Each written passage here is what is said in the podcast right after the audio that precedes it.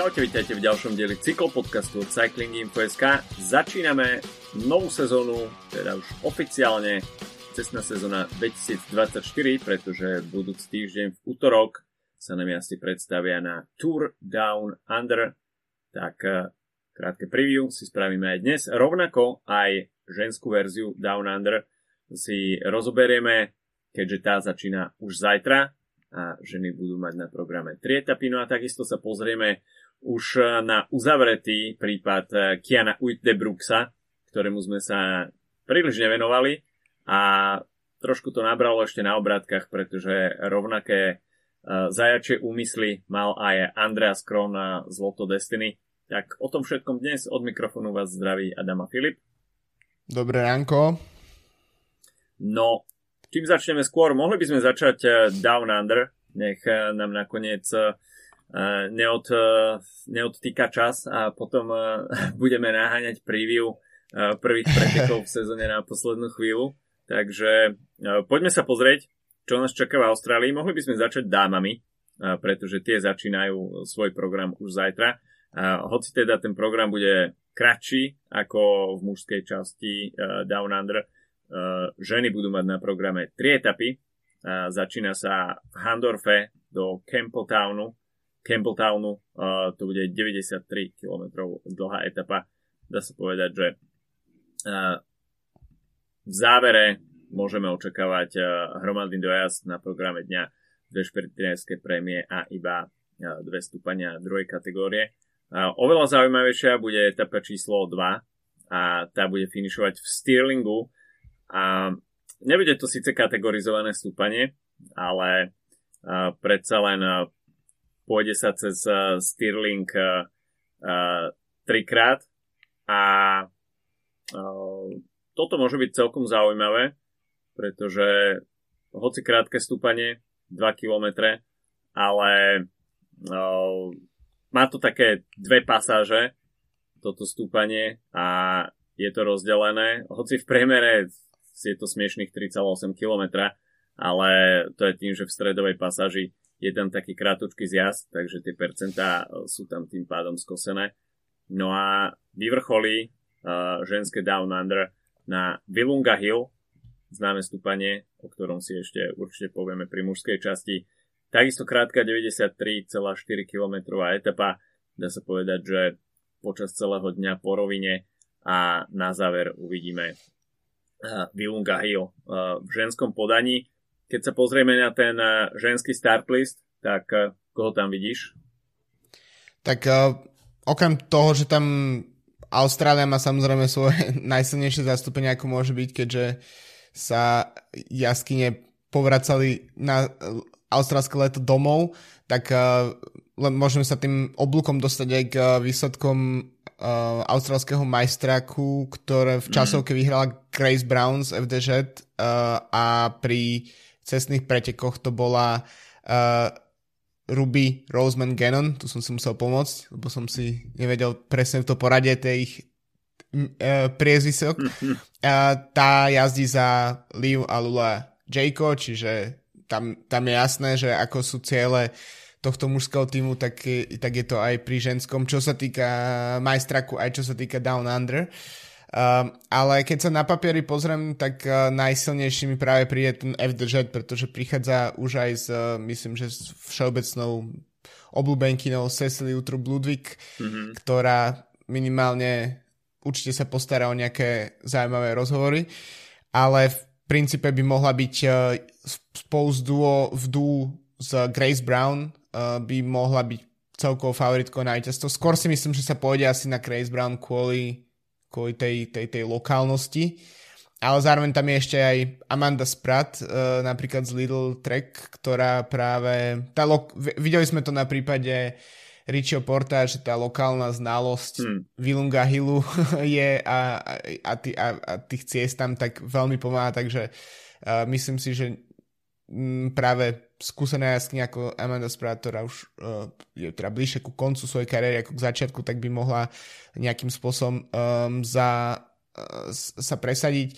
Okrem toho um, práve spomínaná uh, Ruby Roseman Gannon z Liv Aluja A čo sa týka šprintov, uh, ktoré neviem, či vlastne budú nejakým spôsobom až tak utilizované, pretože šprinterky nevyzerajú, že by prišli tie najsilnejšie do Austrálie.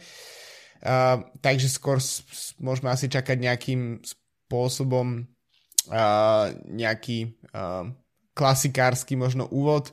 Je tam uh, napríklad Sofia Verticolo, je tam Georgia Baker, známa skôr z dráhy, ale teda tiež uh, môže v šprintoch nejakým spôsobom sa ukázať. A na čo by som uka- upozornil možno z také ako trochu bizarnej stránky celej veci, uh, to je jeden tým, uh, ktorý sa volá Tashkent Cycling Club, alebo tak nejak. Uh, Tashkent City Women Professional Cycling Team. Prosím pekne, to je kompletne uz- tým zložený z uzbekistanských pre, z uzbeckých pretekárok na čele s Olgou Zabelinskajou, ktorú, ktorá kedysi bola na podiu Olympiády v, v časovke dvakrát, ak, ak správne počítam, a ktorá už má teda hodne cez 40, taká vo veku mm-hmm. tak Valverdeho plus minus ale jej tým v podstate uh, získal dosť bodov na to, aby sa kvalifikoval ako um, ten uh, do, do vlastne do kategórie uh, CT 2TV, v tomto prípade čiže Continental asi plus minus tým. čiže nižšia kategória od World Tour a má právo štartovať na World Tour eventoch, keďže v v podstate tých World, Tour, World Tourových tímov v ženskej cyklistke nie je toľko ako v mužskej, ich tam 15, takže je tam viac tých divokých karet. A Tashkent City Women Professional Cycling Team dostal väčšinu bodov z toho, že mal, že v podstate celý tento tým skončil na najširšom pódiu uzbeckého majstrakov, ako sa dalo. To znamená, že tam mali, myslím, 9 žien alebo koľko na v top, top, top 8. Neviem, či tam vôbec štartoval niekto iný ako, ako členky tohto týmu a plus o pár ďalších pretekov a, a bolo to na dosť bodov, aby mohli teraz uh, dostať dokonca divokú kartu potom počas leta aj na, napríklad na Tour de France a podobne. Podľa mňa uvidíme taký kvalitatívny skok, že keď sme sa bavili o niek- niekoľko rokov dozadu cez Tour de France, že tam a, a, bo, boli hlasy, že nie všetky týmy si asi zaslúžia to, aby tam boli, alebo výkonnostne na to nemajú jednoducho, tak teraz podľa mňa uvidíme, že naozaj tým, ako ja by som to tak, nechcem byť úplne zlý, lebo však každý, kto trénuje, tak má a, a jeho týmu umožní štartovať, tak nech štartuje, ale myslím si, že to bude um, uvidíme, koľko DNF a koľko uh, týchto časových limitov schytia tieto pretekárky. No, môže to byť taký, taký bizar na úvod.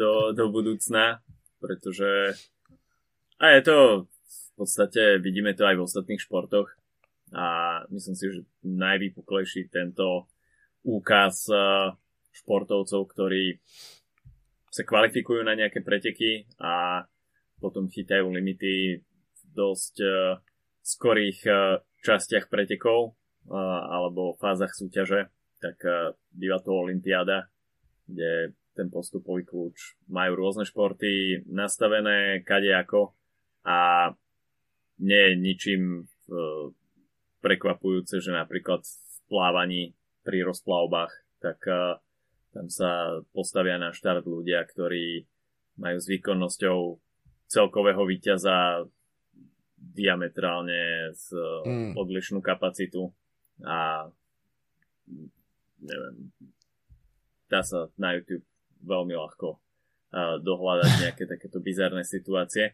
A tak uvidíme, ako Myslím to si, že City, len aby som ti do toho Jo, aby som ti do toho skočil, nemyslím si, že tá úroveň bude taká, ako keď sme, keď na Olympiáde pred x rokmi sme videli z niekde plavca z nejakej uh, africkej krajiny, ktorý sa naučil plávať, a to si nerobím srandu, ale rok pred Olympiádou. Poznáš, poznáš tú storičku. Poznám ten prípad. Hej. hej, presne. Hej, nepamätám si ani krajinu, ani meno, ani ktorá to bola Olympiáda, ale bolo to. Čiže toto, ako, nie je to tento level, ale nie je to, že, že len je to, proste sú to pretekárky, ktoré jazdia za svoj za svoj lokálny tým. Je to v podstate trochu ako keby sa uh, pozbierala a tu nechcem byť zlý, ale slovenská reprezentácia a poslala by sa na Tour Down Under a práve po mne by tam boli pretekárky, ktoré by dokázali dokončiať balíku možno, ale práve po mne, ak by ten tým bol zložený z, neviem, zo š, koľko, koľko tam na Tour je, ale povedzme z 7 uh, alebo 6 pretekárok, tak uh, ten, tá spodná časť toho týmu tak by mala problém práve poviem dokončiť už prvú etapu pre rôzne dôvody. A tak si myslím, že to bude aj v tomto prípade. OK, takže uh, Erik Muzambani je ten plavec. Áno, áno, áno, áno. Medzičas som to, som to našiel. Bolo to v Sydney uh, v roku 2000. No, Austrália. A, a išlo o to, no vidíš, je tam prepojenie s Austráliou, a, takže nie sme úplne off topic. A čo si aspoň ja tak matne pamätám, a respektíve čo som, čo som sa dočítal. Uh, neviem zaručiť, či to je úplne pravda, ale uh, on sa naučil plávať v bazéne nejak svojho strika v hoteli. A, mm. a, on, a on dostal informáciu, neviem či z plaveckého zväzu alebo, alebo z olympijského zväzu, že uh, bude plávať 4 dĺžky bazéna alebo dve dĺžky bazéna, proste nejakú dĺžku bazéna. Takže ten bazén, v ktorom on trénoval, mal 25 metrov, ale olimpijský bazén má 50 metrov. Takže on si natrénoval plavbu na povedzme 100 metrov, ale plával 200. Čiže on po 100 hmm. metroch, keď si myslel, že už bude končiť, tak bol úplne odpálený a musel ešte odplávať ďalšiu stovku. Takže tá posledná dĺžka tých 50 metrov vyzeralo ako keby, že sa skutočne topí. Nakoniec to dokončil, takže toto bol absolútny bizar. no a to presne sú... Ale pamätám si to z detstva, tú olympiádu, že, že tam pomaly dostal standing ovations a akože austrálske publikum v tomto bolo veľmi um, priazne. Uvidíme, či také bude aj na Tour Down Under voči uzbeckému týmu. A najmä celkovo podľa mňa to je niečo, na čo sa ja budem priebežne počas roku pozerať, lebo mi tiež tá kombinácia tej republiky, mimochodom ambasádu v Berlíne majú asi 300 metrov od, od, od, od, od kde bývam, takže možno ma aj počujú, ak majú do, dostatočné špehovacie zariadenie. Budeš chodiť pozerať Down Under na austrálskú ambasádu, hej? Nie, na uzbeckú ambasádu. Aj na uzbeckú, OK. hej. A, takže budem to rozhodne sledovať a ak tento typ bizaru je zaujímavý aj pre vás, tak uh, rovno to môžem premostiť. Odporúčam uh, našu Discordovú skupinu, kde o takéto situácie a zaujímavosti nie je nudza. Pozvánka uh, do nášho Discordu je v poznámkach v tomto podcastu. OK. No mimochodom Erik Musambani bol z, gro- z rovníkovej Guinei, aby sme mm. si to upresnili. A potom sa mu zač- uh, pri, potom mu prišla prezivka Erik Úhor. Erik Úhor. Erik Úhor. Máma mia. Dobre, uh, poďme od uh, austrálskeho bizaru uh, Down Under, ale skôr než sa dostaneme k Down Under, tak si ešte povedzme o austrálskych majstrákoch, keď si to teda načal túto tému. Začal to individuálnou časovkou, ktorú ako inak na veľké prekvapenie ovládol Luke Plapp, takže Luke Plapp našiel svoj dobrý časovkársky setting na bicykli už aj v týme Jake Alula, kam prešiel z Ineos Grenadiers. Mimochodom, na 37,5 km časovke nadelil svojim tímovým kolegom, keďže druhé miesto obsadil Chris Harper, tretie Michael Hepburn a štvrté Kellen O'Brien, tak uh, uh, druhý Chris Harper skončil 33 sekúnd uh, za uh, Lukom Plapom. Mimochodom, na štart sa postavilo iba 15 pretekárov, čo je hmm. na krajinu ako Austrália Mm, dosť prekvapivé. V podstate okrem uh, uh, jazdcov Jake Alula sme nevideli na štarte žiadneho jazdca World Tour, keďže jediný taký známejší jazdec Michal Šturer uh, už jazdí za Tudor Pro Cycling, čo je, čo je Pro Series team. A, a podobné razenie to malo aj uh, v pretekoch s hromadným štartom, keďže uh, na trase z Banyongu do Banyongu uh, 185,6 km sme opäť videli absolútnu dominanciu týmu Jake Alula a nakoniec bol úspešne dotiahnutý únik dvojice Luke Plapp a Chris Harper, ktorí skončili v rovnakom poradí ako na individuálnej časovke. No a kompletné pódium doplnil Kellen O'Brien. Takže Jake Alula, mali sme ich možnosť vidieť prvýkrát pretekárskom nasadení v nových dresoch a úplný bizár bola tá cieľová fotografia s majstrákov, keď uh, neviem teraz, uh, kto mal tú časovka, uh, respektíve aerokombinézu, ale uh, klasický dres a, a kombinéza mali úplne iný dizajn. oh. A... Vyzeralo to, tak, uh... vyzeralo to strašne smiešne. V podstate farby boli totožné, ale pomer uh, tej modrej a oranž, oranžovo-červenej, alebo čo. Iný pantón. Čo je to, čo je to za farbu, tak, uh, tak bol absolútne odlišný. Nie je to tým, to, že kombinez... keby, že, kom... keby, že to robia dve výrobné firmy odlišne a pri ale by som, Celkovo. by som sa nedivil. Ale nie, nie, je to, nie je to tým, že kombinez sa celá tak ponaťahuje, že, že vlastne Áno, to je pravda, farby. ale, ale, ale videl som to prvýkrát, že by to bolo takto odlišné. Áno, áno. Jasné. Ja, ja chcem byť trochu, vieš, diablov advokát. Jasné, jasné. Obhajca, ale...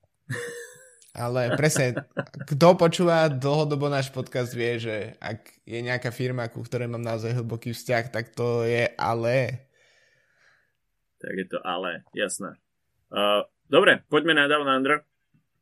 Jasov bude čakať uh, 6 etap a k slovu sa dostanú jednak aj Vilunga Hill v predposlednej etape a takisto v etape číslo 6 aj Mount Lofty, uh, kde celá Down Under vyvrcholí E, čo sa týka takých krátkých historických faktov o Down Under, tak uh, Vilunga Hill to je stúpanie, ktoré je, dá sa povedať, mýtické na Down Under. A Richie Port tu vyhral 6 krát a bol to nepretržite od roku 2014 až po rok 2019 a na veľkú škodu sa mu nepodarilo zvíťaziť uh, na Vilungahil na poslednej Down Under, kde skončil druhý za Matthewom Holmesom, ale 6 krát vyhrať na tom istom stúpaní, tak uh, jasne si uh, Richie Port vyslúžil prezivku uh, Král Vilungahilu. Uh, čo sa týka tohto stúpania, tak uh, Richie Port tu vyhral 6 krát zo svojich 9 uh, účasti, uh, respektíve Down Under, kedy Vilunga Hill uh, bolo zaradené do itinerára. A v roku 2021 a 2022 sme Down Under nevideli, takže tie posledné dve sezóny uh, Richie, kariéry Richieho Porta uh, už boli bez, uh, uh, bez účastí na Down Under. Uh, no, keď sa pozrieme na start list, tak uh, ja tam vidím dosť veľa zaujímavých mien, ktoré by sa nám hmm. mohli predviesť na začiatku sezóny. Samozrejme chýbajú nám uh, top GC chlapci, a, ale to asi neočakával nikto, že by uh, Tadej Pogačár, Jonas Vingegol alebo Primož Roglič uh, štartovali na Down Under. Napriek tomu uh, očakávam celkom zaujímavých 6 dní a Simon Yates bude určite favoritom číslo 1, Tim J. Koalula, už teda na austrálskom majstraku ukázal, že chcú na domácej pôde jednoznačne dominovať. Mimochodom, Caleb Ewan ešte ovládol majstrak v kritériu, takže to bolo také počiarknutie dominancie J. Koalula. Ale po dlhoročnej pauze prichádza na domácu pôdu takisto Jack Hake v drese Bahrain Victorious, takisto Milan Páter z, tým, z týmu Visma, takisto Michael Sturer bude jazdiť za austrálsky tým, keďže tým Tudor ako taký do Austrálie neprichádza. Na start liste rovnako Diego Ulisi, Stephen Williams, Luke Plapp, Torsten Traen už v novom pôsobisku v Bahrajne Victorious, takisto Ruben Guerrero, Oscar Only v drese mm. DSM firmených Post NL. Uvidíme v akcii aj tieto dresy. Mm, neviem, či som ešte na niekoho zabudol. Okay. Pipo Gana, no uvidíme, že či to pretlačí na Vilunga Hill a Mount Lofty. A na Pipa Ganu som celkom zvedavý. Jo, a myslím si, že um, asi Simon Yates by som povedal, že tá kombinácia, nie je to síce Austrálčan, ale austrálsky tým, austrálsky tým um, potom také pančerské stúpanie v podstate um, Myslím si, že to je určite najväčší kandidát a v...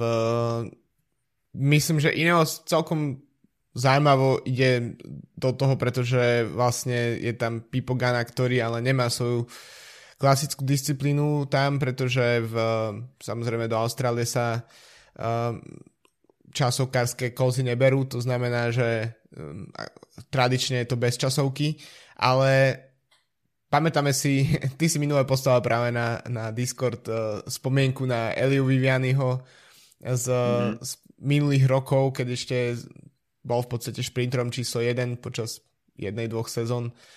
A tak, uh, tak je Viviani podľa mňa ten, na koho to skúsia asi čo najviac uh, potlačiť uh, a myslím, že tá šprinterská zostava je, um, čím sa môžeme k nej dostať, tak je podľa mňa o dosť silnejšia ako v, v prípade uh, tých GC jazdcov.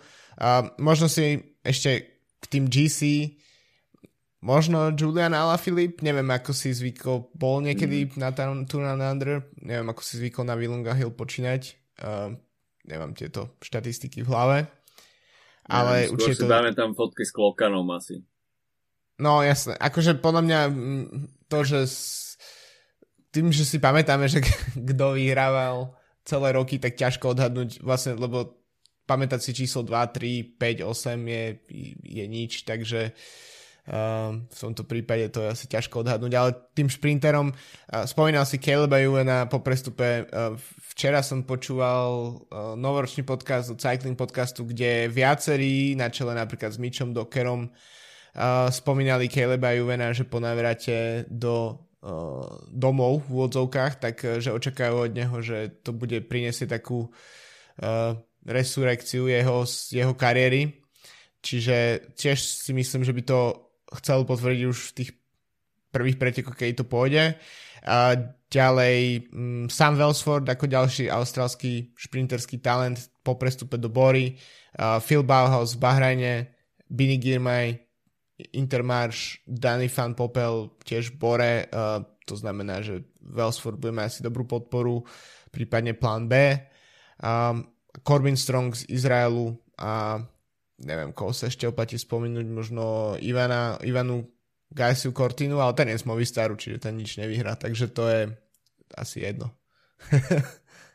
no ja som zvedavý na tú spoluprácu Taliansku, uh, Pipaganu a Elia Viviani, Eliu Vivianiho Mm. A videli sme, že na konci sezóny Pipogana mal šprinterské ambície a tak a myslím si, že tento šprinterský vlak a Pipogana a Elia Viviani by mohli zafungovať. Spomenul si Caleba Juvena. To je taký, to on taký mo- motoráčik dvoj, dvojvagónový, to nie je ani skutočný vlak, vieš.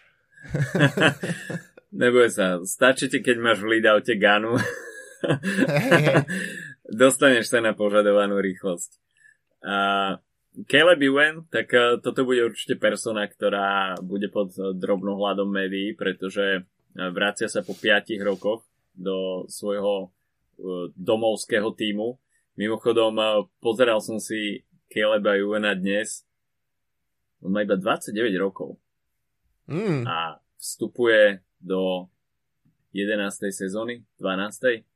Čiže skutočne človek by povedal, že už má Caleb Ewan po 30 už sa v profesionálnom Áno, ja ti do toho ešte dosť dlho.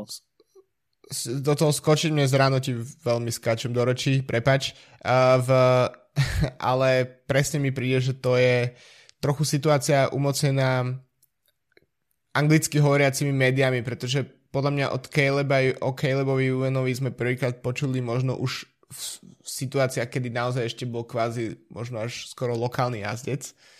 Hmm. A, a tým pádom vlastne tú jeho kariéru máš pod drobnohľadom, pretože napríklad obidva sme svojho času zvykli počúvať austrálsky cyklistický podcast mm-hmm. uh, a, a, a po, potom um, čítali sme austrálske tiež média cyklistické, nielen kvôli Tour Down Under, jednoducho boli dobre spracované.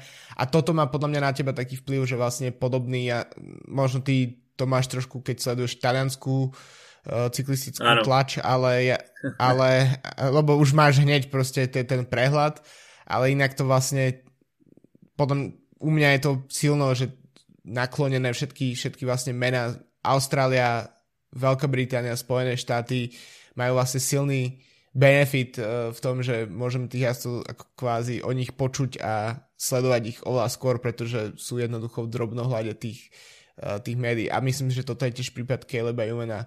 Takže ja si myslím, že 29 inak to nie je až taký ako nie je úplne skoro na reštart a som celkom zvedavý, že, že ako to ako to pôjde. Celkovo si myslím, že to je jedna, bude jedna z tém tejto se- sezóny pretože tie šprinterské síly sa celkom rozhodili. Máme za sebou viacero sezón, kde sme nemali úplne že najjasnejšieho šprinterského favorita, možno mm. Jasper Philipsen tomu bol minulú sezónu najbližšie, ale tie, tie síly budú dosť rozhodené kvôli tomu, že vlastne Quickstep ustúpil z tej pozície šprinterského týmu, takže teraz bude Philipsen, uh, Jayko má dvoch, dvoch v podstate šprinterov elitných, o ktorých stále pri Grunewegenovi tiež máme pocit, že ten reštart kariéry by mal od neho prísť, hoci tie výsledky boli aj po tom, čo spôsobil uh, pád Fabia Jakobsena. A keď sme pri Jakobsenovi, to je zase človek, ktorý ide prestúpiť do týmu DSM, kde v podstate nebude žiaden iný cieľ na nič iné, iba, iba jazdiť na jeho výsledky. Takže myslím, že to celkom môže rozložiť tie sily a takú prvú lastovičku vidíme podľa mňa už teraz na uh, Tour de Under, aj keď som samozrejme spomenul množstvo šprinterov, ktorí na štarte nebudú. A, ale ešte predtým, uh, keď som si pozeral start list kvôli šprinterom, tak uh, možno sa oplatí pre našich českých priateľov a susedov spomenúť, uh, že na štarte bude tiež Jozef Černý v Quickstepe, že bude Pavel Bittner práve v DSM, čo možno tiež je kandidát na nejaké relatívne slušné šprinterské umiestnenia. A potom je to Matias Vácek v mojom najobľúbenejšom súčasnom týme Little Trek. No a v ženskej verzii Down Under sme zabudli na Kristinu Burlovu, mm. ktorá je na start liste Life Pulse váhu týmu. Takže štvornásobná reprezentácia Českej republiky na Down Under.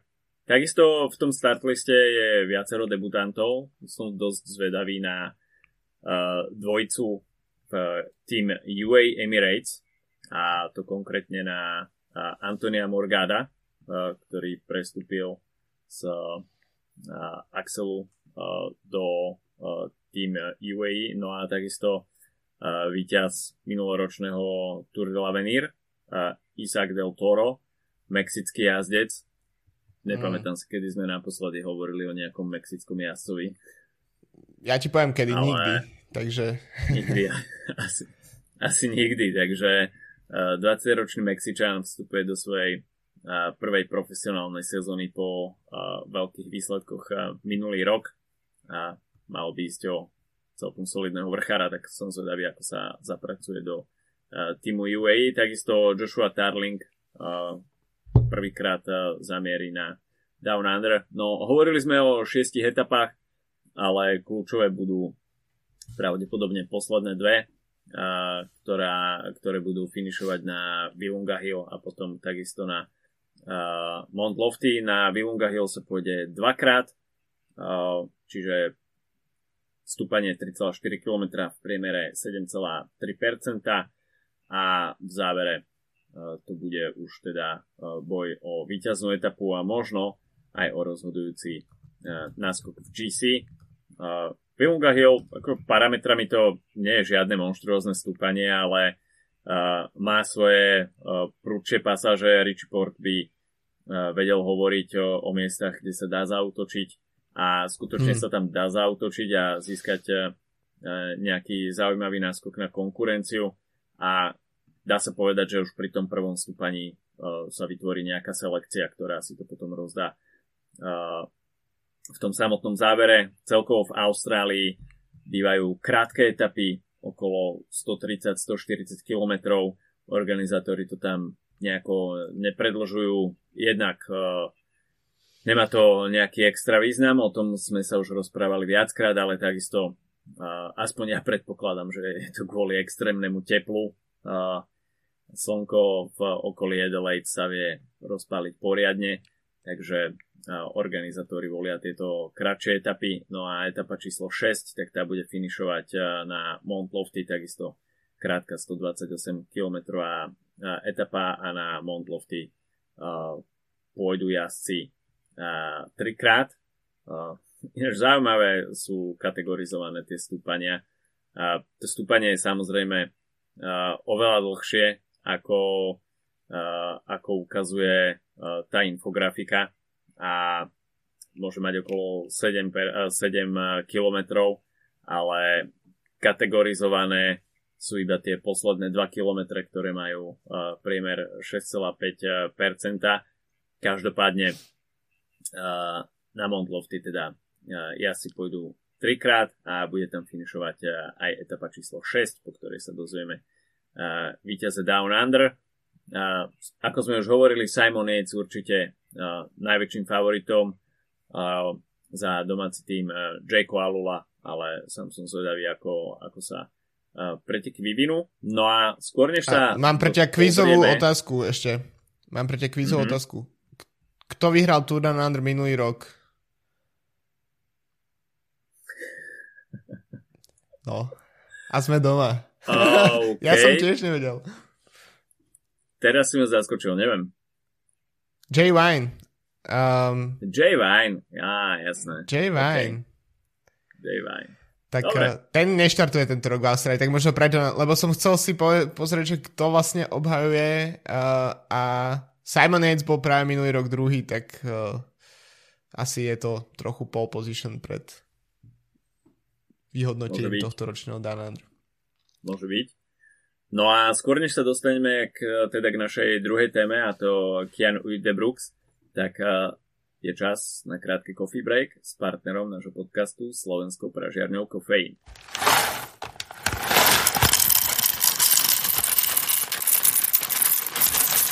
No a tento týždeň v kofeíne máme tu čest vyhodnotiť e, súťaž, ktorá prebiehala na našom Discorde počas e, minulého týždňa a keďže sme sa v ostatnom podcaste venovali modnej policii, tak e, téma spadla na e, vaše obľúbené, respektíve neobľúbené dresy. A Discord sa nám celkom zaplavil uh, farebnými škálami rôzneho charakteru. A generátor náhodných čísel vybral víťaza Ruda Jurgu, ktorý napísal taký dosť eh, kontroverzný post, ale samozrejme uh, ceníme si každý názor, ja ho prečítam. A evolúcia dresov v cyklistike má istú paralelu s tými vo futbale. Odkedy nastal odklon od dress čierne bipsy, biele ponožky a hlavne čierne tretry, išlo to esteticky do kytek. A ďalší nešvar, ktorý prišiel s novým miléniom, bol tzv. tón v tóne. To znamená, že keď už porušíš posvetný cyklodress code, byť vyššie, a narveš na seba zelené štúcne, gadžovské biele tretry a žabiacké dipsy, tak logicky si musíš zladiť farbu rámu do Green Spectra a na palicu nasadiť ideálne fosforovú korunu v podobe prilby. Čisto teoreticky, keby UCI povolovala týmom meniť si len dres, tak by bol svet zrazu krajším miestom. Srdiečko. Musím povedať, že to, je to kontroverzný názor, ale v mnohých ohľadoch to mi udrelo na, na notu. A minimálne viem, že tie čierne bipsy u teba sú, sú jednoznačne fungujúci argument.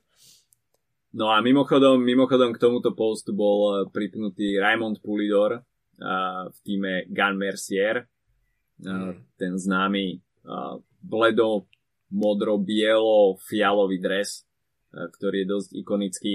Takže, Známy z černobielých uh, fotografií z toho obdobia. tak, tak, ale, ale tuto to bolo kolorizované. Mm, áno, je to trošku kontroverzná téma, ale Rudo trafil klinec po hlavičke vo veľa aspektoch, ale OK, no, dnes je, čo sa týka cyklistickej módy, voľný trh, čo je fajn. A na druhej strane vidíme všelijaké modné prehrešky, no a čo sa týka ostatných dresov, ktoré boli poslané na Discord, nechybal takisto Mario Cipollini, ale rovnako bizarné dresy mali viaceré týmy, či už tým Kajku, také rúžovo sivé, alebo tým Toshiba ešte z roku 90. O, tá uh, Toshiba mi celkom zarezonovala. Do, Hej, doplnený takým červeným vychyleným štvorcom, alebo čo to chcelo byť. Roz, rozhodne nechýbali oranžovo-zelené dresy Bardiany, takisto dresy Mapej, E, ktoré sa mne osobne celkom páčia, hoci v kombinácii vyslovene s čiernymi bipsami, e, pokiaľ si to dá niekto s, s bipsami v rovnakom dizajne, tak, e, tak je to doslova modná pohroma. Ale čo sa týka tých modernejších dresov, tak zarezonovali dresy týmu IF, ktoré mali na Gire 2020, to bola tá spolupráca s Palace také tie pavučinové s, s, s tým káčerom, to si asi všetci dobre pamätáme. Uh, no a... A tie prilby. Tie časokárske prilby, tie si doteraz pamätám, to bolo tak geniálne. No a asi, asi najbizárnejšie dresy, ktoré uh, boli spomenuté, tak uh, to boli dresy jedného ženského kolumbijského týmu. Uh, neviem úplne, úplne presne meno toho týmu, ale boli v podstate v strede takej telovej farby, čo vyzeralo ako keby, že sú tie jaskyne v tej pasáži nahé, takže potom to UCI aj uh, uh, zatrhla tento design dresov, takže UCI nosí sa aj modná policia. aj modná policia, určite by sme to zatrhli aj my. Takže uh, Rudo je víťazom tohto týždňovej súťaže. Čo sa týka ďalších noviniek v kofeíne, stále, hoci sme už po vianočnom období, tak si môžete objednať Espresso Blend perníček, trošku si navodiť ešte vianočnú atmosféru, no a kofeín v novom roku takisto spúšťa zaujímavý koncept mačky vo vreci, kde si za necelé 2 eurá môžete kúpiť taký testovací balíček a dostanete v podstate naslepo vybranú arabiku, či už teda výberovku alebo kávu z klasickej ponuky kofeínu a v podstate nikdy neviete, čo dostanete. Takže celkom uh, zaujímavá hra, ktorú kofeín spúšťa. No a rovnako aj v novom roku sa tešíme na uh, ďalšie skvelé kávy, ktoré nám uh, kofeín prinesie a dúfame, že to bude veľká kávová jazda. Takže vďaka kofeínu za partnerstvo nášho podcastu. No a poďme mi ďalej na tému, ktorú sme spomínali s Filipom a to je Kian Uit de Brooks, ktorý prestúpil do týmu Visma Lise Bike po niekoľko týždňových ťahaniciach, ktoré spestrili november, respektíve december. Keď sme si mysleli, že sa už absolútne nič nebude diať, tak zrazu sa strhla smršť a aj, opäť aj teda prestupový podcast už sme mali nahratý. Že, že aj pod, Áno, prestupový, prestupový podcast, podcast už bol, bol nahratý. Áno. A znova sa to, znova sa to udialo na lane uh, tímov uh, Jumbo a Bora, keď sme predtým špekulovali o ďalšom pôsobení Primoža Rogliča, uh, hmm. ktoré nakoniec je po Ransgrohe, kde sa mimochodom kúpil väčšinový podiel spoločnosťou Red Bull, takže aj to bude mať asi v tomto roku ešte nejaké ďalšie konsekvencie, ale Keanu Brooks nakoniec teda bude jazdiť za tým Vismalis Bike. Krátka geneza toho, ako to celé bolo, Keanu Brooks prerušil jednostranne kontrakt, ktorý mal platiť ešte v roku 2024 s týmom Bora k 1. decembru. Tým Bora o tom nebol informovaný a Visma Liz Bike, respektíve tým Visma nadviazal kontakt s Kianom Uiterbrooksom, podpísali kontrakt s tým, že potom sa o tom Bora dozvedela, no a potom sme videli také tie mediálne štvanice jeden tým voči druhému, keď sa blížili tímové prezentácie, tímové kempy a tým Jumbo prezentoval, že Keanu Brooks teda bude v roku 2024 jazdiť už za uh, ich tým. Bora asi 20 minút na to uh, postla na Twitter, že Keanu Brooks je očakávaný na tímovom sústredení ktoré štartuje za nejakých pár dní. Videli sme, že na tímovom sústredení Bory sa Keanu Brooks neukázal, ukázal sa na tímovom sústredení Jumba v neutrálnom čiernom drese a v podstate toto bolo ako keby nejaké také posledné priliatie oleja do ohňa a Bora potom spustila už asi intenzívnejšiu činnosť na tom oficiálnom poli. Zaangažovalo sa do toho aj UCI a v konečnom dôsledku Jumbo muselo vyplatiť 1 milión eur týmu Bora Hansgrohe. Spustilo to takisto veľké diskusie o tom, kam smeruje prestupový trh jazdcov v rámci profesionálnej cyklistiky.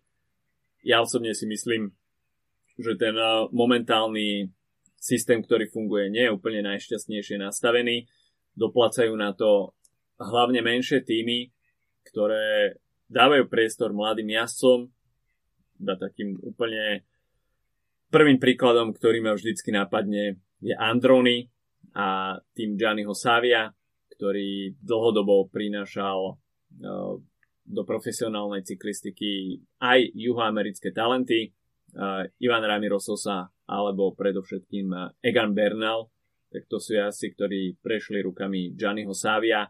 Pokiaľ by fungoval rovnaký vzorec, ako funguje vo futbale, že z prestupovej čiastky toho jazdca sa ešte niekoľko rokov dostávajú peniaze uh, do klubov, v ktorých pôsobil a v mnohých prípadoch je to aj materinský klub, tak uh, tým pádom by menšie týmy dostávali určitú e, finančnú čiastku za týchto jazdcov a ich finančné problémy by rozhodne neboli také veľké, aby museli rok čo rok bojovať o prežitie.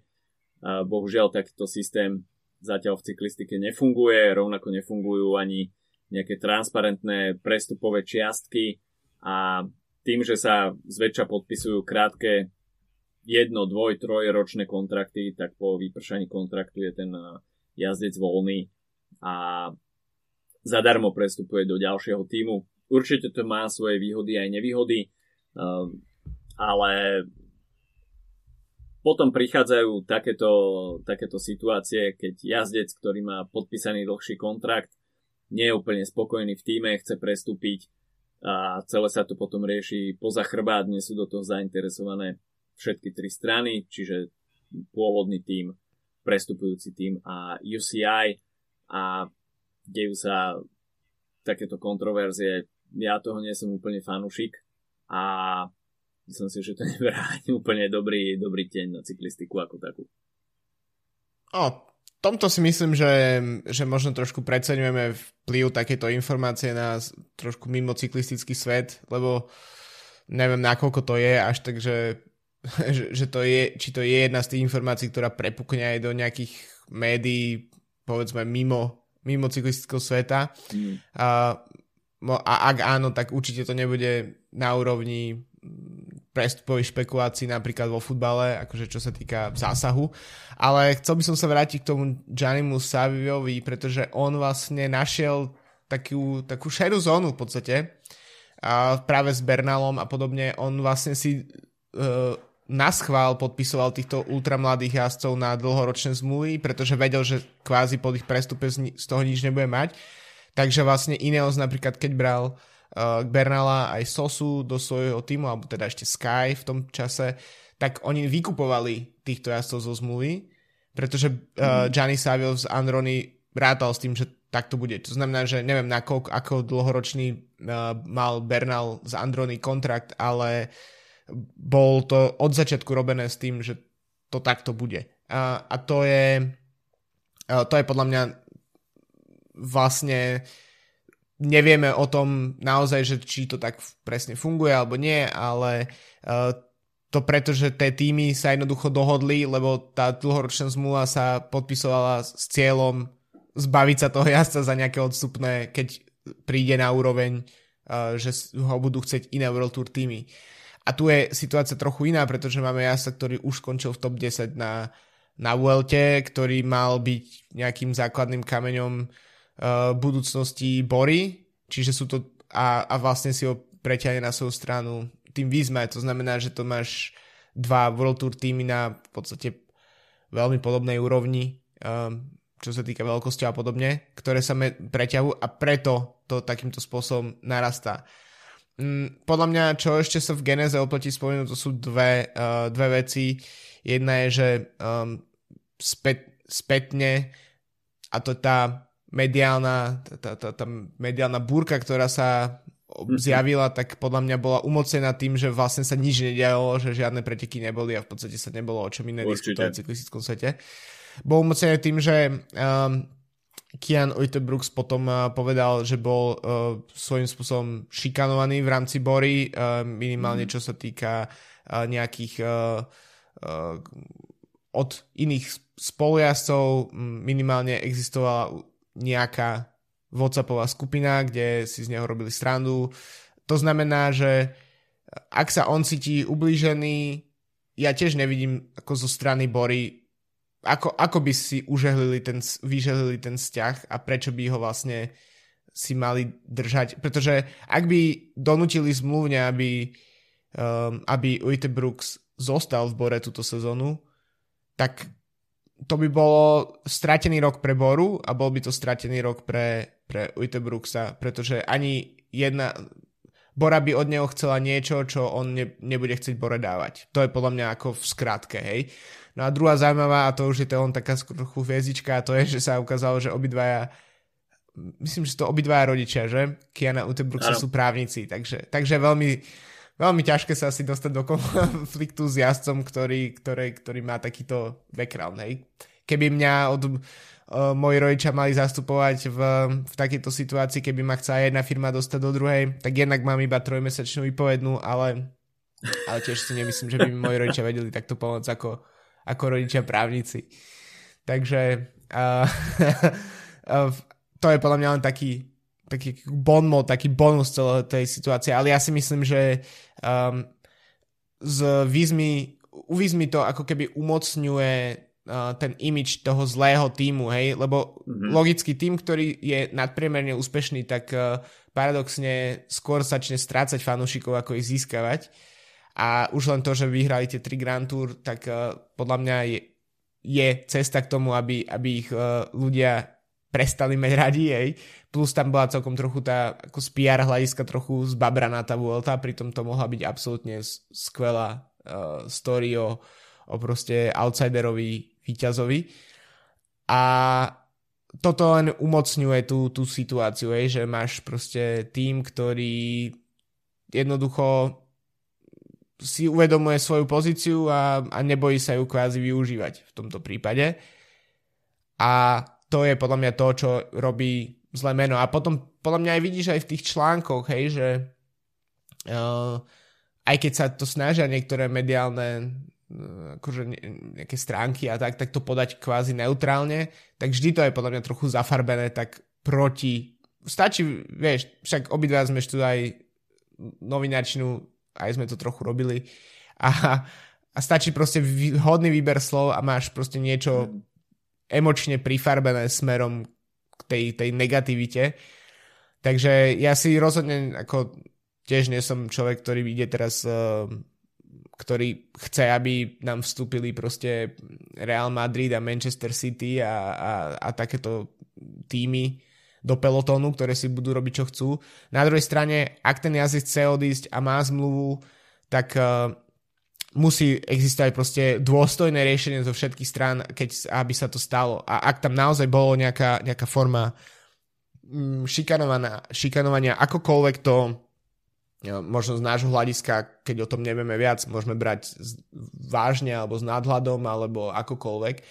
Treba vždy brať na to, že ak sa on cíti ako obeď, tak ho treba brať ako obeď a netreba ho za to dávať dole, že chce odísť z týmu, kde má pocit, že, ten, že to prostredie je pre, preň toxické. Ono nemusí byť toxické pre 50 ďalších zamestnancov toho týmu, ale môže byť uh, toxické pre neho. A možno posledná vec odo mňa, táto situácia sa v podstate nediala veľmi aj tiež preto, lebo sme až tá situácia s tým, že jazdci, mladí jazdci majú 3, 4, 5 ročné kontrakty, tak to neexistovalo ani nie že 10 rokov dozadu, ale pomaly 5 rokov dozadu.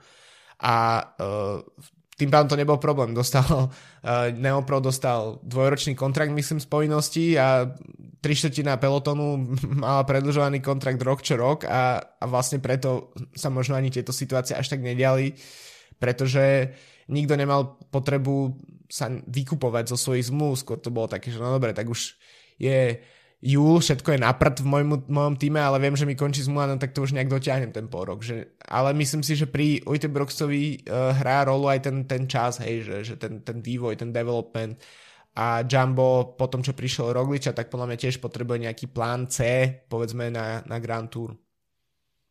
Určite.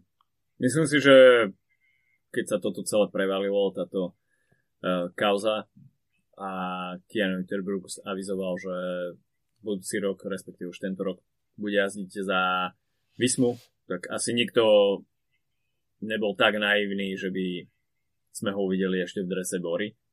A už no, išlo iba presne. o to, aby Bora vytrieskala z tohto, z tohto prestupu niečo, pretože OK, to, že jazdec eh, nie je spokojný v nejakom týme, to časom môže nastať, nie je to prvý ani posledný krát.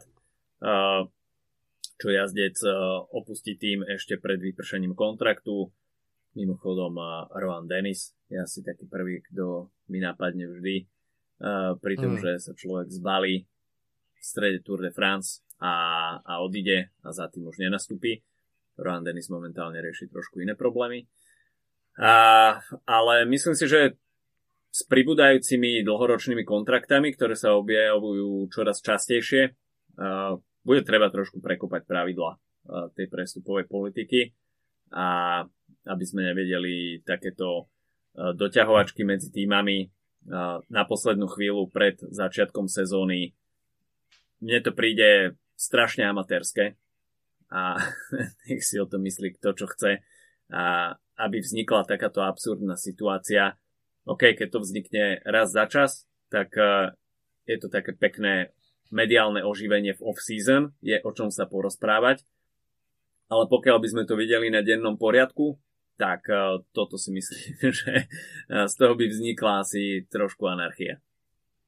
Páme, ale ide podľa mňa, v tomto prípade ide vyslovene, že len o civilizovanosť toho, čo dáš von, hej? Lebo Roglič tiež odišiel uh, z, zo zmluvy, ktorá bola podpísaná na budúci rok, ale spravilo sa to civilizovanie, tými sa dohodli, jeden tým poďakoval za služby, druhý tým sa tešil, že môže zverejniť to meno. Určite. Keď sme pri Jumbo Visma, Dylan Grunewegen, to, tá istá situácia pred neviem koľkatými rokmi, keď šiel do Jajka, že mm-hmm. uh, jednoducho rozviažeš zmluvu, poďakuješ mu za službu, všetko sa dohodlo v pozadí, nemuseli si proste posielať informácie cez média a podľa mňa to je na tom tá, podľa mňa taká tá bizarnosť a tá smiešnosť tej situácie, že vlastne my a, a to tiež navezuje trochu na tú profesionalitu, ktorú spomínaš ty, že ten svet je tak strašne malý cyklistický a tak strašne málo informácií z neho presunie, sa, sa, sa vlastne presunie z tohto sveta, v ktorom sme my dvaja a naši posluchači a podobne, do toho skutočného sveta, že to sú mm-hmm. skutočne len tak ako... Um, Odrobinky. Je to proste hej, to je, sú to, to nič, to sú proste len také ako OK, sme zvyknutí konzumovať milión správ o cyklistike, tak, tak vlastne máme aspoň na dva týždne proste nejaký ako, nie síce veľmi príjemný, ale proste máme nejaký, nejakú tému, ktorá sa môže recyklovať a, a proste, ktoré môžu týmy uh, ju môžu uh, kanibalizovať uh, až do momentu, dokým sa im nevyčerpa kompletne proste ten uh, uh, kým sa im nevyčerpa ten materiál. A presne je to tiež o budovaní tej značky napríklad na sociálnych sieťach, že, že či teraz Bora si získa možno nejaké ako um, teraz ukážky toho, že OK, sme ublížení, my sme ten ublížený tým a Jumbovi sme zase tým získať taký ako uh, imič toho, že oni sú horší ako zvýšok pelotonu, mm. tak to je niečo, čo, čo, čo funguje v podstate, že, že to, je, to je podľa mňa to, čo z toho nakoniec vyzíde, pretože nakoniec skutočným výťazom je práve po mne Keanu Brooks, pretože ide jazdiť tam, kde chce jazdiť. OK, dobre, týmto by sme to asi mohli ukončiť, čas pokročil a Austra- austrálska sezóna uh, sa nám teda začína, respektíve v plnom prúde austrálskej majstraky. Máme za sebou pred sebou, máme Down Under, či už v ženskej alebo mužskej verzii. No a my sa počujeme opäť budúci týždeň. Majte sa pekne. Čau, čau. 照顾。